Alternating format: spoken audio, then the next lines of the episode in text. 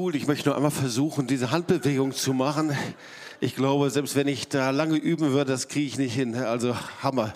Vielen Dank, Sammy, für das Hammerlied und für all die Tänzer. Ja, ich hoffe, ihr seid gut in das neue Jahr reingekommen. Und da ist natürlich die Frage, die wir uns jetzt alle stellen und die du überall siehst und liest. Was passiert jetzt in diesem Jahr? Ja, also was kommt 2022? Übrigens erinnere ich mich, eine ähnliche Predigt habe ich 2021 gehalten. Äh, das hieß dann, was kommt 2021? Macht ja auch Sinn jetzt ein Jahr später. Was kommt 2022? Ja. Ähm, aber ich kann dich beruhigen, es wird eine andere Predigt sein. Okay, also wir haben Wort, Jesaja 60,2, damit werde ich starten. Und ich bereite dich jetzt schon vor. Wir werden uns danach, äh, davor erstmal einige andere Dinge noch anschauen und dann kommen wir zu diesem Wort zurück. Denn siehe, Finsternis bedeckt das Erdreich und dunkel die Völker, aber über dir geht auf der Herr und seine Herrlichkeit erscheint über dir. Aus Jesaja 60, Vers 2. Es ist natürlich wesentlich leichter zurückzuschauen und zu fragen, was ist denn jetzt eigentlich 2021 passiert? Und ich erinnere mich, eine Sache habe ich gesagt, nämlich, dass 2021 das Jahr der Entscheidungen werden wird. Und ich denke, da waren sehr viele Entscheidungen. In Israel wurde eine neue Regierung gebildet. Wir haben ja eine Ampelkoalition bekommen, aber auch ganz viele persönliche Entscheidungen. Und ich sagte dann auch, die Welt wird eine andere sein und nicht wieder zur Normalität vor dem Ausbruch der Pandemie zurückkehren können. Das war auch so einer der Statements.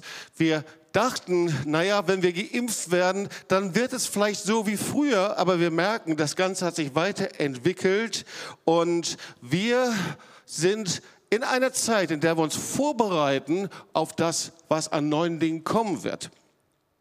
So zu Beginn des Jahres wählt man dann ein Trendwort und vielleicht erinnert ihr euch, damit habe ich auch meine Predigt begonnen 2021 und ich finde das sehr schön, denn diese Trendworte, die beleuchten einen Veränderungsprozess, in dem wir sind. Und da gibt es ein sehr renommiertes Zukunftsinstitut, ähm, das eben jetzt keine äh, irgendwelche obskuren Vorhersagen macht, sondern versucht wissenschaftlich Dinge zu beobachten, zu erarbeiten. Und ich habe dir wieder einige Begriffe mitgebracht und einige Trendworte, die mir sehr gut gefallen haben. Die sind jetzt noch nicht gewählt, sondern die muss man sich erstmal anschauen und dann irgendwann mal im Laufe des Jahres, da schaut man dann, ob diese Worte passen. Aber sie drücken was aus. Also Wort Nummer eins ist die Boomerangst. Und ich sage dann immer, was das ist. Boomerangst ist die Panik der Babyboomer-Generation, kurz Boomer, vor dem Älterwerden oder als alt erscheinen. Als erster Nachkriegsgeneration standen den Boomern alle Türen offen. Nun droht sie der Zeitgeist einzuholen. Ihre Sichtweise und Werte wirken auf junge Menschen oft verstaubt und nicht mehr zeitgemäß. Sag mal, ups oder Auweia, vielleicht auch gar nicht. Gehen wir schnell zum nächsten Wort. Da steht Cam-Shaming. Cam-Shaming bezeichnet den sozialen Druck, Videokonferenzen die Kamera einzuschalten. Angesichts der neuen Fülle von Online-Meetings sind viele geneigt, lieber einen Snack zu essen, die Spülmaschine auszuräumen, statt ständig vor der Kamera präsent zu sein. Okay, nächste Wort, Corona-Dauerwelle. Die Corona-Dauerwelle beschreibt das wiederkehrende Auf und Ab der pandemischen Infektionszahlen und Lockdowns während der Corona-Krise. Also hat nichts mit unserer Frisur zu tun. Mit der Zeit ist klar geworden, Corona ist kein One-Wave-Wonder, sondern eine Dauerwelle, die gekommen ist, um zu bleiben oder genau um wiederzukommen. Dann das neue Wort, vielleicht hast du es auch noch nicht gehört, ich auch nicht bis dahin, die Influencerinnen und Influencer. Influencerinnen und Influencer sind einflussreiche Online-Persönlichkeiten, die aus ihren Impferlebnissen Social Media Stories machen, zum Teil inklusive kontinuierlicher Nebenwirkungsberichterstattung. Ja, so noch zwei, dann die Pandemials. Pandemials ist eine Bezeichnung für die Nachfolgegeneration der Millennials und der Generation Z, die besondermaßen geprägt ist von den Maßnahmen während der Corona-Pandemie. Die Pandemials haben gelehrt, mit wieder, haben gelernt, mit wiederkehrenden Viruswellen und Lockdowns umzugehen. Die Verwendung von Desinfektionsmitteln oder regelmäßiges Händewaschen sind für sie so selbstverständlich wie das Zähneputzen. Und dann zum Schluss das Technäpfchen. Technäpfchen sind Fettnäpfchen im technologischen Kontext. 10 Uhr, Joe Fix per Videocall. Ein Kollege redet und redet schon minutenlang. Ohne nachzudenken rutscht einem ein Alter, komm mal zum Punkt raus. Erst als peinliche Stille folgt, realisiert man, dass das Mikrofon nicht ausgestaltet war und das ganze Team den Kommentar gehört hat. Ein typisches Technäpfchen. Kennt ihr solche Technäpfchen auch? Ja? Und irgendwie bei diesen ganzen Trends gibt es eben eine Beobachtung, nämlich, dass die digitale Welt natürlich eine ganz entscheidende Rolle spielt, gar keine Frage. Denn irgendwie in dieser Pandemie wurde eben die ganze digitale Welt sich äh, so wichtig und so entscheidend, dass sie nahezu explodiert ist. Ich weiß nicht, ob du das weißt. Mark Zuckerberg hat das Facebook in Meta umbenannt und dieser Name, der ist auch Programm. Nämlich, da geht es dann um virtuelle Dinge, ja, virtuelle Währungen, Wirtschaftssysteme, virtuelle Immobilien und da wird also der Mensch von der realen Welt in die Meta-Welt gebeamt. Da gibt es neue Communities, Gemeinschaften, Netzwerke. Der Mensch erschafft sich in dieser virtuellen Welt seine eigene Welt, seine Gesetze, seine Regeln selbst. Ja, er schafft sich seine Welt selbst. Und die Gefahr ist natürlich, dass er sich selbst loslöst von der ganzen realen Welt, von seinen sozialen Beziehungen, von seinen Werten.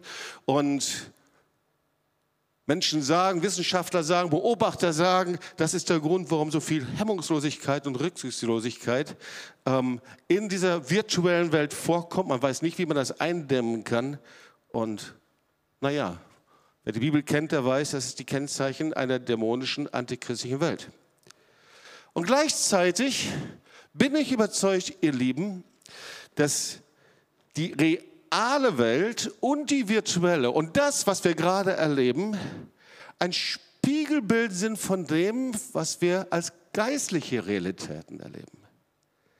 Das sind also nicht Dinge, die losgelöst sind und hier ist die Gemeinde, lebt auf ihrer frommen Insel und da geschehen die anderen virtuellen und Dinge, die wir nicht mal verstehen, sondern irgendwie hat das was miteinander zu tun.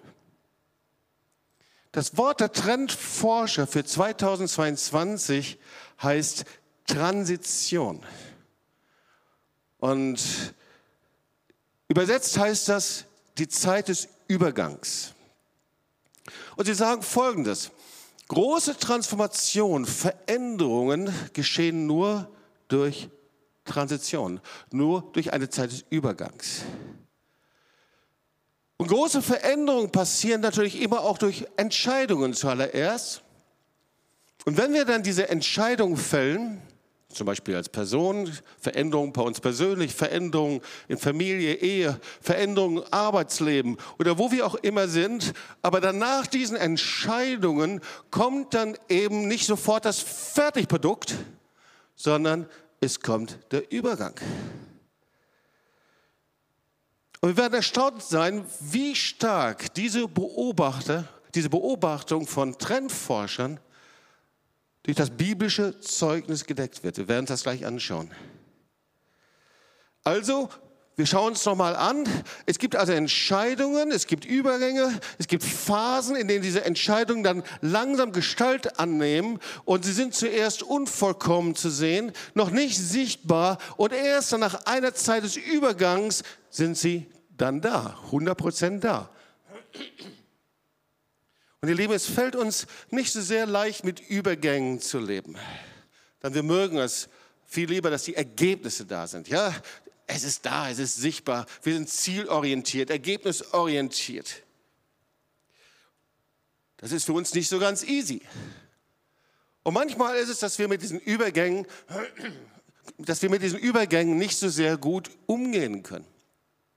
Ob das jetzt ein Schulabschluss ist, eigentlich ja was sehr Schönes, aber dann kommt eine neue Zeit. Dann ist die Frage, so, wie sieht es jetzt mit dem Berufsleben aus, im Studium und viele können das kaum aushalten.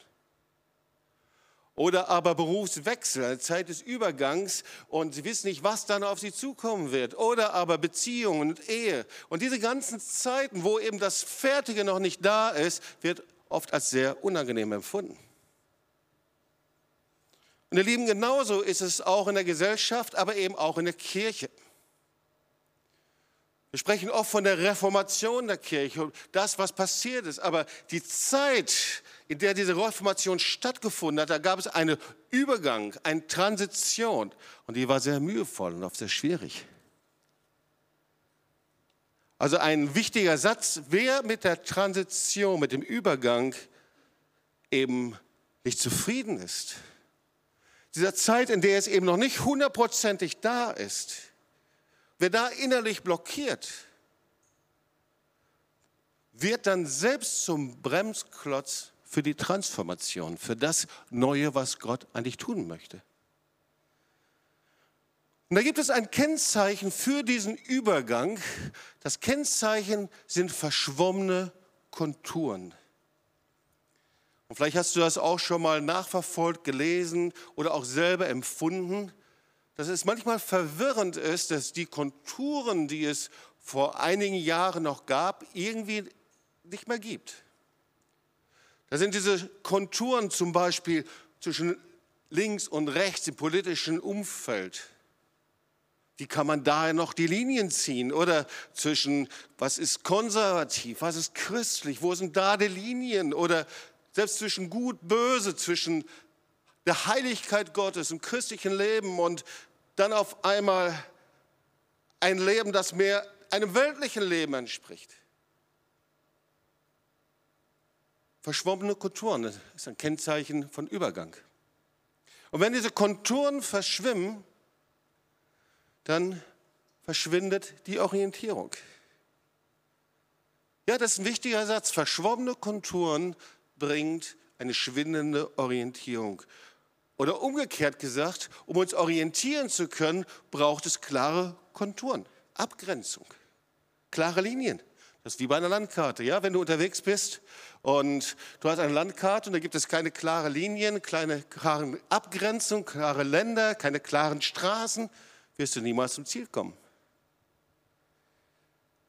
Und irgendwie haben wir als Kirchen, Gemeinden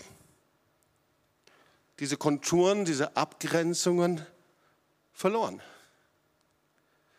Es gab vor ein oder zwei Wochen einen Artikel in der Zeit, da steht, und da stand, hört bitte auf mit eurem politischen Predigen. Das war eine Aufforderung an die Kirche. Bitte verkündigt doch das Evangelium. Ohne Grenzen und Konturen kann die Kirche und Gemeinde keine Orientierung geben. Ohne, ohne ein Profil, ohne Begrenzungen und Grenzen, ohne Konturen können wir nicht Salz und nicht Licht sein. Und ihr Lieben, es gibt viele Christen, die diese Zeit des Übergangs, der Transition nicht aushalten können und weil das zu schwierig ist für sie. Viele Menschen weichen aus. Und dann versuchen wir unsere Wünsche, Bedürfnisse, Ziele zu erfüllen. Wir begeben uns auf die Suche. Ganz unterschiedlich in der digitalen Welt, der Geschäftswelt. Wir gehen von einer Gemeinde zur anderen oder wie auch immer. Wir wollen unsere Träume verwirklichen. Und vielleicht gelingt es einigen. Aber bei manchen und anderen ist es so, dass sie in der Zeit des Übergangs ihre geistliche Orientierung verlieren. Und ihr Lieben, das war ein etwas langer Anfahrtsweg, aber wir kommen gleich zu diesem Wort. Wir brauchten diesen Anfahrtsweg, um das Wort aus Jesaja 60, 2 zu verstehen. Vorher möchte ich noch mal einige Punkte zusammenfassen. Ich liebe es, zu Beginn des Jahres immer unterschiedliche prophetische Impulse mir anzuschauen. Ich schaue in Zeitungen oder äh, Internet, Charisma, das amerikanische Magazin, da kommt alles zusammen, was dann so an prophetischen Eindrücken, Impressionen kommt. Und manches ist bewegend, andere Dinge sind, von denen ich sagen würde, nicht neu, wir lesen es im Wort Gottes, aber es gibt eben auch Übereinstimmung. Und diese Übereinstimmung, die finden wir schon seit Jahren. Das ist jetzt etwas, was nicht speziell für das Jahr 2022 ist. Zum Beispiel, wir sind in einer Zeit der Wehen. Diese Zeit sind wie endzeitliche Wehen. Und das heißt, die Erschütterungen werden auf allen Ebenen zunehmen. Das Zweite ist, es wird Zeiten geben, die ein Schrecken, ein Erschrecken auslösen werden. Auch davon lesen wir schon in der Bibel. Das nächste Punkt ist, dass es auch eine Zeit ist der Ermutigung, der der Herr uns ermutigen wird, in der wir erleben, wie Gott seine Hände ausstreckt. Auch das lesen wir in der Bibel. Eine Zeit der endzeitlichen Ernte, eine Zeit der Erweckung, die der Herr vorbereitet. Auch dafür beten wir und das glauben wir. Eine Zeit der übernatürlichen Offenbarung, in der der Herr kommt und wir ihm begegnen können. Und dann entdecke ich ein Wort, das immer wieder kommt in dieser Zeit. Und da wird immer wieder einheitlich auf die Bedeutung von Jesaja 60 hingewiesen. Es ist die Zeit, in der das Licht in die Finsternis hineinscheint. Und da sind wir jetzt bei unserem Wort. Es ist die Zeit, in der das Licht in die Finsternis hineinscheint. Siehe, Finsternis bedeckt das Erdreich und dunkel die Nation, aber über dir geht auf der Herr und seine Herrlichkeit erscheint über dir. Und mir gefällt die hebräische Bedeutung der Zahl 22 ganz besonders. Und bevor wir uns das Wort noch genauer anschauen, wollen wir uns das einfach noch mal, ja, vielleicht mit einem Augenzwinkern, aber das noch mal anhören. Wir wissen ja, dass von der hebräischen Bedeutung die Zahlenwerte immer eine besondere Aussage haben. Und das hebräische Alphabet besteht aus 22 Buchstaben. Wusstest du das? So, diese 22 Buchstaben, die werden dazu gebraucht, das Wort Gottes zusammenzustellen. Ja, durch diese 22 Buchstaben entsteht das Wort. Und wir lesen das im Psalm 119, Vers 15, dass das Wort Gottes Licht und Lampe genannt wird. Dein Wort ist meines Fußes Leuchte und ein Licht auf meinem Weg. Das Wort Licht findest du 264 Mal in der Bibel. Und wenn wir das durch zwölf teilen, und von der Bedeutung, die zwölf hat besondere Autorität, dann finden wir wieder die 22, die das Licht repräsentiert. Ja, so, Gott schuf 22 Elemente in den sechs Tagen der Schöpfung. Und das Wort Licht wird 22 Mal im Johannesevangelium verwendet. Und das 22. Mal steht es also in Johannes 12, Vers 46, ich bin als Licht in die Welt gekommen, auf das wer an mich glaubt, nicht in die Finsternis bleibt. Also 22 hat schon eine coole Bedeutung. Ich liebe die Zahl 22. Es hat auch was mit meinem Geburtstag zu tun. Ja, 22, 1, 22. Das, oh, Entschuldigung, jetzt habe ich meinen Geburtstag gesagt. Äh, naja, kannst du sowieso im Facebook nachlesen. Auf jeden Fall sehr coole Zahl. Und ja, also viele sagen, es hat die Bedeutung eigentlich von Licht. Dieses Licht Gottes hat eine besondere Bedeutung. Wir sind berufen als Christen im Licht Jesu zu gehen. Johannes 3, 21. Wir sind berufen, Licht in der Welt zu sein. Matthäus 5, Vers 14. Also, irgendwie passt das Wort.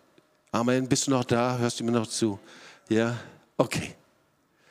Also, Dunkle Wolken bedecken die Erde und alle Völker leben in tiefer Nacht.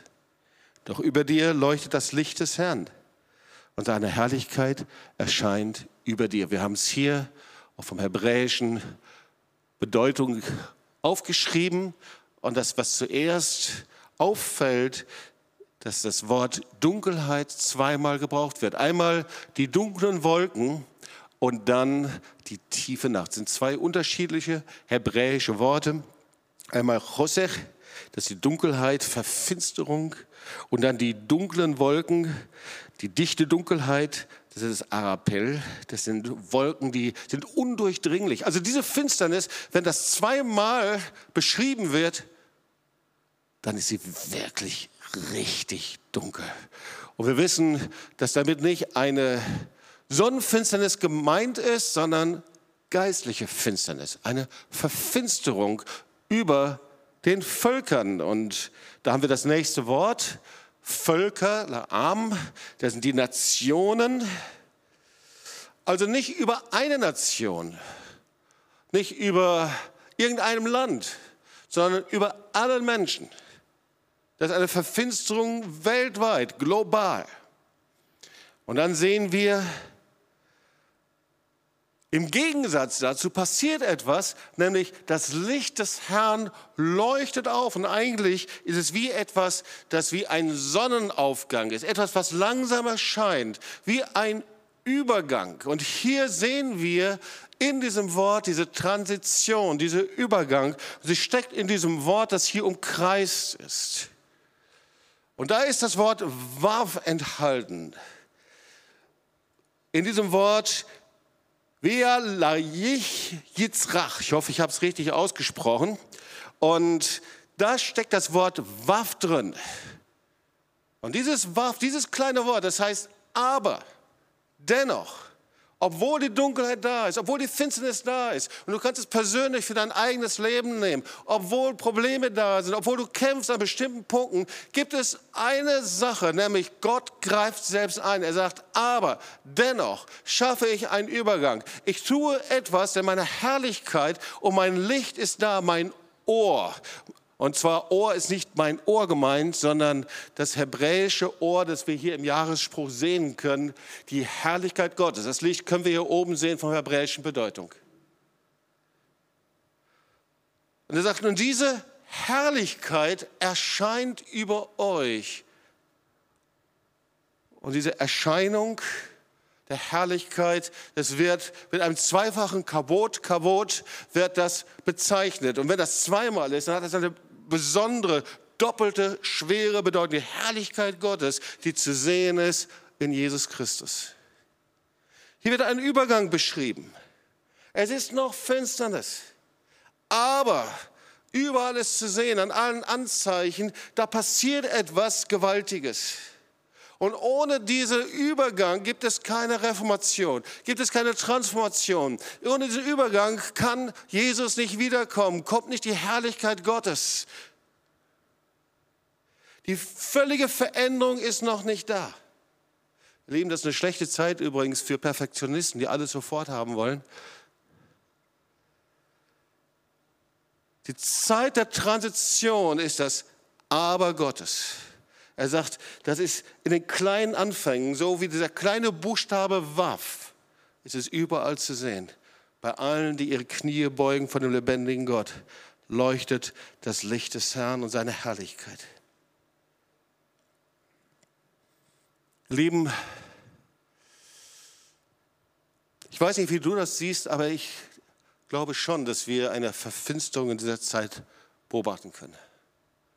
Eine Verfinsterung in einer säkularisierten, sagt man das, in einer verweltlichen Welt. Eine Welt, die sich entfremdet hat von Gott, die den Menschen überhöht hat und vergötzt hat und genauso auch die Natur überhöht und vergötzt hat und über Gott gestellt hat. Eine Welt, in der die Sünde und Ungerechtigkeit zum Gesetz geworden ist, in dem eine zunehmende Einflussnahme auf die Freiheitsrechte des Menschen beobachten. Und natürlich kann man manches erklären durch diese ganze Pandemielage, aber trotzdem sehen wir die Gefährdungen, die sich daraus ergeben. Wir sehen, dass es eine Zeit ist, in der das Wort Gottes als etwas Altmodisches beiseite geschoben wird und Menschen, die an das Wort Gottes glauben, an den Rand der Gesellschaft gedrückt werden sollen. Aber wir sehen genauso, ihr Lieben, wie die Botschaft vom Kreuz, und damit meine ich die Botschaft von der Hingabe, die Botschaft, dass ich mein Leben vom Kreuz niederlege, die Botschaft von Umkehr und der Buße, dass diese Botschaft zugunsten eines Evangeliums Leids, das in irgendeiner Art und Weise als so ein Event-Christsein daherkommt, dass diese Botschaft des Kreuzes in irgendeiner Art und Weise eliminiert und beiseite gedrückt worden ist. Und der Ruf zur Heiligung, der Ruf zur Buße und zur Umkehr in der Gemeinde und der Kirche weit an den Rand gedrückt wurde. Und die Frage ist, was ist da die Antwort? Ich bekam zu Weihnachten ein Büchlein von Dietrich Bonhoeffer. Das war seine letzte Veröffentlichung in seinem Leben. Und er schreibt über das Gebet der Psalmen. Und er hat dieses Buch direkt für die Gemeinde geschrieben, also nicht in der theologischen Deutsch, sondern in einem verständlichen Sprache. Und da schreibt er Folgendes, der Bibeltext hat sich nicht vor dem Geist der Gegenwart zu verantworten, sondern die Gegenwart muss sich von den biblischen Aussagen kritisch hinterfragen lassen. Und ich wiederhole das nochmal, damit wir es fassen können. Er sagt also, die Bibel darf sich nicht auslegen lassen von dem Zeitgeist, sondern der Zeitgeist muss sich von der Bibel und vom Wort Gottes verantworten und kritisieren lassen. Und das ist schon sehr gewaltig, weil die Zeit, in der Bonhoeffer lebte, war nochmal von einer ganz anderen Nummer als unsere Zeit. Das war die Zeit, in der durch die liberale Theologie im 19. Jahrhundert ein Irrweg bei den deutschen Christen vorbereitet worden ist, der in dieser Weise einzigartig war. Ihr wisst, was die deutschen Christen waren in der damaligen Zeit. Ein Auszug aus Wikipedia. Die deutschen Christen waren eine heretische, rassistische, antisemitische und am Führerprinzip orientierte Strömung im deutschen Protestantismus, die diesen von 1932 bis 1945 an die Ideologie des Nationalsozialismus angleichen wollte. Das war eine Irrlehre innerhalb der protestantischen Kirche. Die wurde von zwei Dritteln der protestantischen Christen anerkannt. Und da war Dietrich Bonhoeffer. Und da war eine Theologie, übrigens auch hier in Tübingen, federführend, die das hebräische Erbe herauswerfen wollte und das auch tat. Keine jüdischen Ausdrücke, keine jüdischen Feste, kein jüdischer Jesus. Die versucht haben, das Evangelium zu arisieren. Und da war ein Bonhoeffer, und die Frage ist, was hat er gemacht in dieser Zeit? Und er ruft zurück zum Wort Gottes. Er sagt, egal wie die liberale Theologie ist, egal wie der Zeitgeist ist, egal wie die Strömungen in den Kirchen sind, der zentrale Fokus, das Wort des lebendigen Gottes, er ruft zurück dahin. Und er ruft zurück zum Gebet. Man, man nannte das damals zum Stundengebet der Psalm. Das heißt nicht nur ein Gebet, sondern das regelmäßige Gebet. Ihr Lieben, ich bin so dankbar für unser 24 Stunden Gebet. Das ist ein angemessenes Gebet in dieser Zeit. Und es entsteht die bekennende Kirche. Denn Bonhoeffer war nicht alleine. Er war vorne dran, ja, aber er war nicht alleine. Das heißt, Pfarrer aus der evangelischen Kirche, aus Freikirchen, Gruppierung kamen zusammen. Wir sagten, wir wollen das Banner erheben, wir wollen, dass das Wort Gottes verkündigt wird. Wir wollen, dass im Gottesdienst wirklich Gott geehrt wird. Wir wollen, dass das Wort Gottes wieder entdeckt wird. Wir wollen so leben, wie das Wort Gottes es sagt. Und ihr Lieben, ich bin davon überzeugt, dass sowas wieder neu entstehen wird in dieser Zeit. Vielleicht in anderer Form, ich weiß nicht wie, aber mit dem gleichen Zentrum. Die Frage ist, wie können wir heute leben? Und zum Schluss der Predigt möchte ich dir sieben Wege zeigen, wie du dein geistliches Immunsystem in dieser Zeit stärken kannst. Bist du einverstanden? So, der erste Punkt ist das Zeugnis.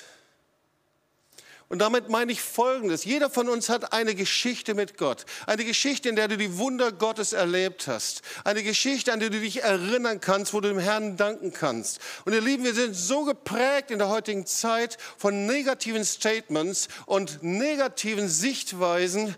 Und der erste Punkt, unser geistliches Immunsystem zu stärken, ist, nimm dein Zeugnis und erzähle von den Wundern Gottes in deinem Leben passiert sind.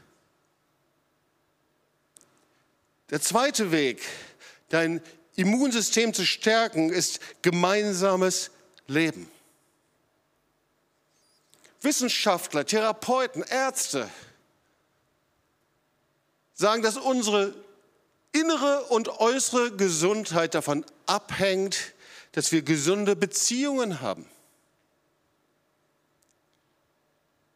Und gelebte, gesunde Beziehungen können nur durch Vergebung und Versöhnung wirklich real werden. Und deswegen gemeinsames Leben, das heißt, in der Gemeinde zusammenzukommen, um dort mit dem Vorzeichen des Kreuzes zusammen zu sein. Und auch dort gibt es ein bewegendes Buch von Dietrich Bonhoeffer über gemeinsames Leben, was es heißt, unter dem Vorzeichen des Kreuzes gemeinsam als Gemeinde, als Gemeinschaft, als Werk unterwegs zu sein. Es kostet einen Preis. Und so oft weichen wir aus von diesem Preis. Aber das Wort Gottes ist sehr eindeutig. Wenn wir das Vater unser beten, dann wissen wir, dass Beziehung, Gemeinschaft, so wie es Gott meint, das Wort Gottes meint, nur unter dem Vorzeichen der Versöhnung und Gnade gelebt werden können. Der dritte Punkt ist dem sehr nahe, das ist Frieden.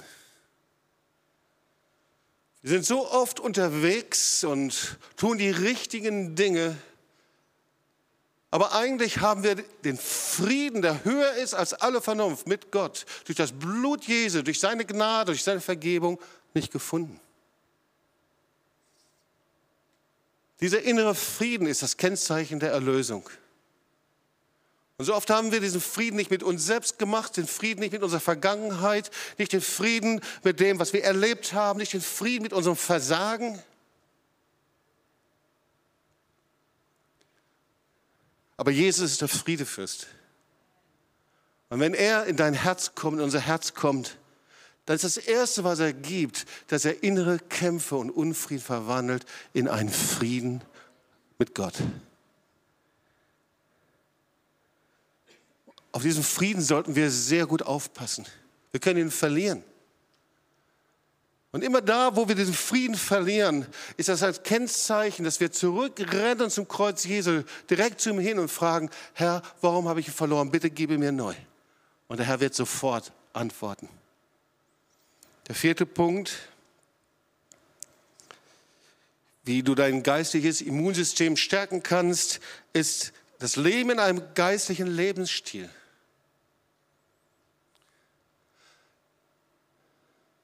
Bin jetzt schon seit einigen Jahren mit Jesus unterwegs. Ich erinnere mich, vor 20, 30 Jahren hat mir ein Mann Gottes geholfen, ohne dass er es gemerkt hat. Als er gefragt wurde, woher kommt das eigentlich, dass du immer mit der gleichen Dynamik, mit der gleichen Kraft das Wort Gottes verkündigst, da sagte er ganz einfach, jeden Morgen habe ich Zeit mit Gott. Ich verbringe Zeit mit ihm. Ich bete, um mit ihm zu sprechen. Und wenn ich die Bibel lese, spricht Gott zu mir. Ein geistlicher Lebensstil heißt, dass ich an der Quelle bin und an der Quelle bleibe. Und ich möchte dir sagen, kein Mensch ist die Quelle. Kein Mensch kann dir die Quelle geben. Die einzige Quelle ist im lebendigen Gott, ist in Jesus Christus. Aber diese Quelle, die zapfe ich jeden Morgen an. Ein geistlicher Lebensstil gefällt Gott. Und wie du betest und wie wir beten, das kannst du im Psalm lesen. Du kannst mit dem Herrn diskutieren, du kannst klagen, du kannst ihn loben, ihn ehren, zum Hinkommen. Aber ein Lebensstil, in dem ich in Beziehung bin zum lebendigen Gott. Der fünfte Punkt ist Freude. Ja, manchmal verstehen, verstehen wir das nicht so ganz richtig. Das Wort Gottes sagt, Psalm 17, 22, ein freudiges Herz ist eine gute Medizin. Und dann verwechseln wir das irgendwie und sagen, ja, ich brauche diese Freude und ich hole mir die Freude an den unterschiedlichsten Orten. Und wir haben vergessen, dass die erste Priorität ist, die Freude am Herrn ist meine Stärke. Das heißt, wenn ich diese Freude nicht in Jesus habe, nicht am lebendigen Gott, die Freude nicht an seiner Gemeinschaft, in der Anbetung, in der Gemeinschaft mit ihm, dann suche ich meine Freude eben überall. Und diese Freude, die hat nur einen ganz, ganz kurz, kurzen Wert. Ich hole es mir hier und dort. Und dann werde ich zum Sklaven, weil ich brauche immer wieder den nächsten Kick der Freude. Er ist die Quelle der Freude. Und wie er uns beschenkt, da kann er dir alles andere geben. Aber diese Freude ist ein starkes Mittel für dein geistliches Immunsystem. Der sechste Punkt ist Freiheit in Jesus Christus. Auch da verwechseln wir manchmal was, dass wir denken, die Freiheit, das wäre eine Freiheit von Jesus Christus. Nein, es ist die Freiheit von der Welt, in Jesus Christus zu sein. Es ist die Freiheit, ihm zu dienen aus Liebe, uns ihm hinzugeben aus der Liebe und in ihm unsere Stärke zu haben. Weißt du? Diese Freiheit, Jesus zu dienen und unser Leben ihm hinzugeben. Auch diese Freiheit müssen wir sehr gut bewachen und bewahren, weil so viele andere Stimmen sagen, hey, tu das nicht, lass es sein. Da sind so viele andere, die etwas von dir möchten. Aber aus unserer Hingabe an Jesus haben wir den Segen und auch die Freude und auch die Befähigung in allen anderen Dingen wirklich erfolgreich und segensreich zu sein. Und der siebte Punkt, das ist die Kraft. Und natürlich wissen wir es nicht unsere eigene Kraft. Aber oft vertauschen wir das, stimmt's? Dann versuchen wir es und wir wollen es wirklich für Gott, wir wollen unsere Kraft für Gott einsetzen. Und wir wissen, das geht nur eine kurze Zeit gut. Denn es geschieht nicht durch Heer oder Kraft, spricht der Herr, sondern durch meinen Geist. Es ist die Kraft des Heiligen Geistes. Es ist der Heilige Geist in mir, die Salbung des Heiligen Geistes in mir, die Kraft, die hindurchströmt von der Quelle des Lebens, die für andere wieder zur Quelle wird. Die Kraft des Heiligen Geistes, die mich bewahrt, die Dinge in der eigenen Kraft zu tun. Leben sieben Punkte, wie wir unser Immunsystem stärken können. Und ich möchte eigentlich jetzt zum Schluss kommen, dass wir zusammen beten. Wir sind in einer Zeit der Transition, des Übergangs, ich glaube das. Aber in dieser Zeit fragt der Herr uns, was machst du damit? Mach dich auf, werde Licht. Wie wirst du in dieser Zeit leben? Wirst du wegrennen von ihm, das nicht aushalten?